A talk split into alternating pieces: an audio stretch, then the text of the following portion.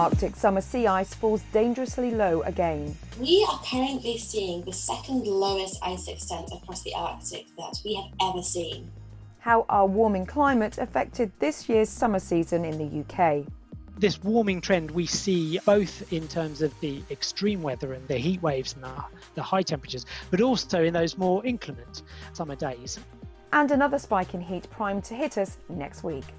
Temperatures start to rise on Sunday as the weather front across the northwest slowly heads away to the north. It'll waft up some southerly winds, which will bring a warming trend.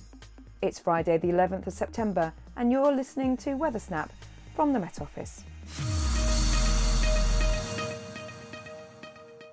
Hello, I'm Clare Nasir, and this is Weather Snap, an insider's guide to the week's weather brought to you direct from Met Office HQ.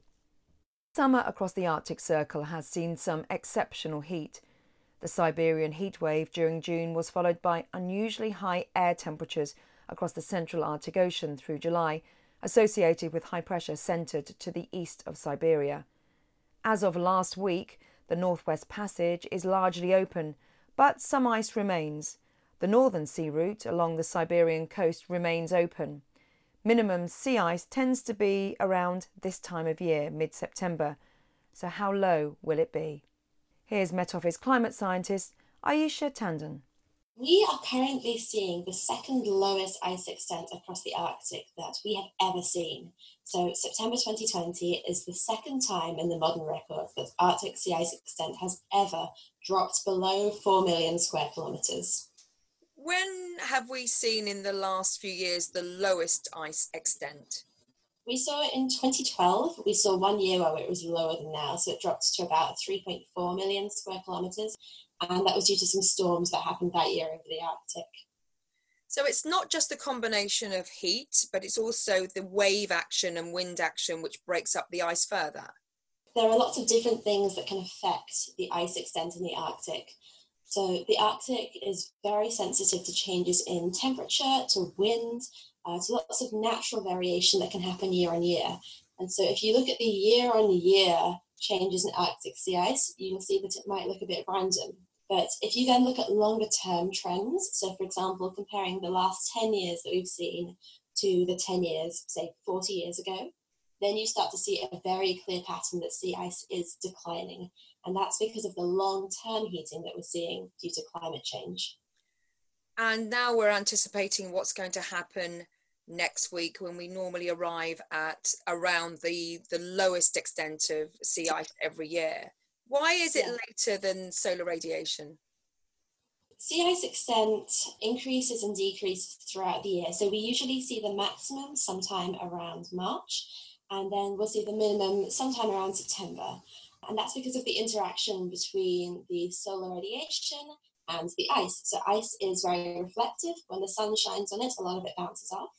But throughout the warm period of the summer, that ice is going to start to melt as the sun heats it up and the ocean absorbs even more radiation, making it even hotter. You get this cycle that the ice melting causes even more ice to melt. And that's why we tend to see the minimum of sea ice sometime around the middle of September. So we're looking towards next week, and the climate scientists, not only here in the Met Office but across the world, are anticipating how low will it go. When can we find this information out?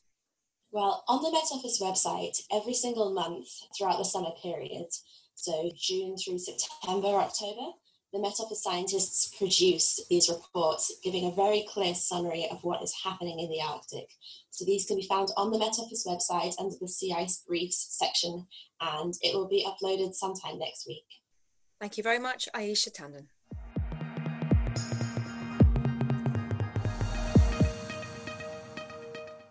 We also saw some high heat across the UK this past summer. August, in particular, was a month of extremes, as Dr. Mark McCarthy explains. The summer overall, we saw temperatures kind of averaging out to come in slightly above average overall, particularly in the southeast. But this was warmer than average in June and August, a bit cooler through July. All three months of the summer were wet with less sun than normal. But those statistics and those averages for the season mask out some really notable weather that occurred during the summer, and particularly in August. So some of those highlights include the exceptional heat wave in early August, where we saw a run of days where temperatures somewhere were getting above 34 and on several days above 35, which was quite notable. Right at the end of July, 31st of July, we had the third warmest day on record for the UK, reaching 37.8 Celsius. But we also saw some notable weather events. So, two very notable named storms occurring in August. Uh, these were amongst the most notable August storms of the last 50 years. There certainly are historical precedents for some of the temperatures we've seen. We have noticed that our summers are getting warmer on average overall. So one way we can look at this is looking at the type of weather we're experiencing. So this was quite a wet summer. We had quite a lot of unsettled weather during the season and quite high rainfall totals. And normally with a, a sort of summer that wet, we generally tend to expect it to have been a bit cooler than it has been. This warming trend we see both in terms of the extreme weather and the heat waves and the, the high temperatures, but also in those more inclement summer days uh, might be warmer now than they used to be. We did see quite a few very notable intense downpours, and some of those caused significant impacts, um, particularly, say, in northeast Scotland uh, in early August, some torrential downpours.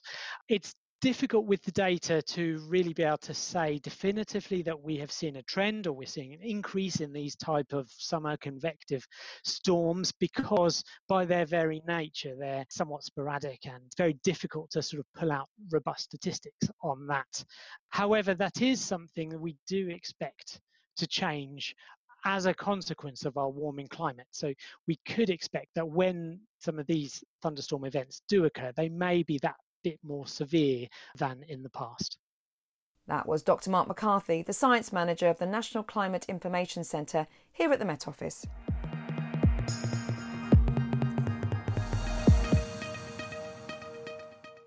Before we find out more about the heat which will affect the UK into next week, here's the latest on hurricane season.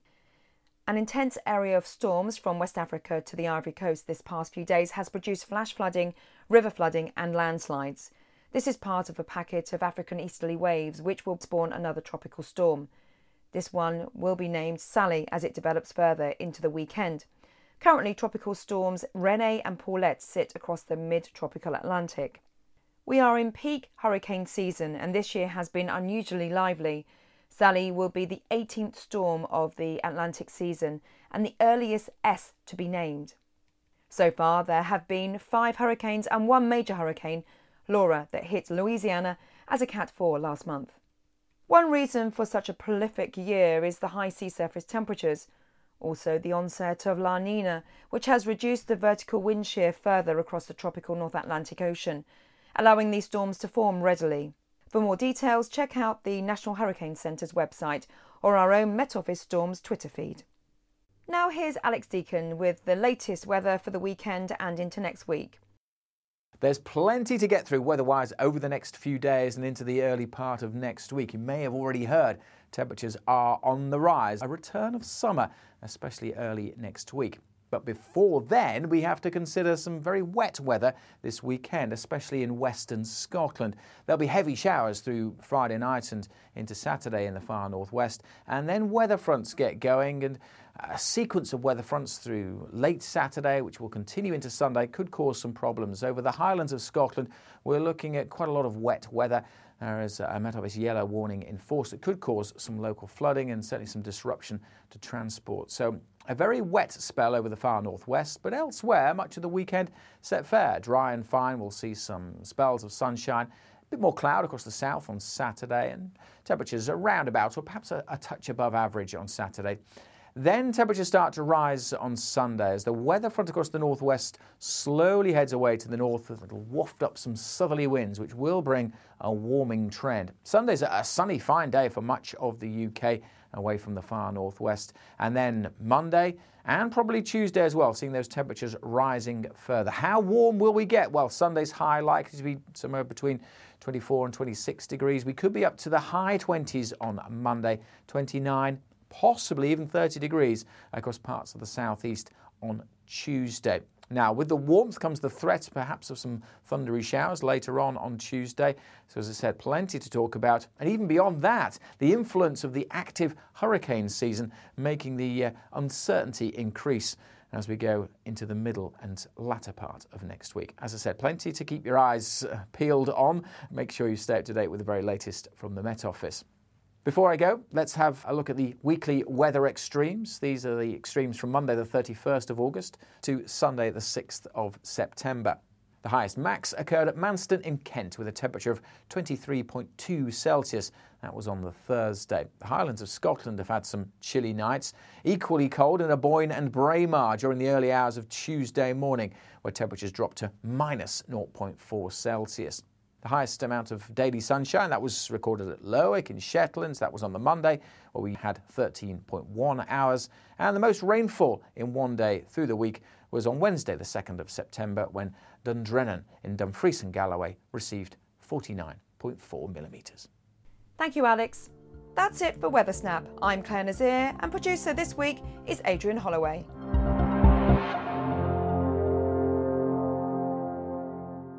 Weather Snap is a podcast by the UK Met Office.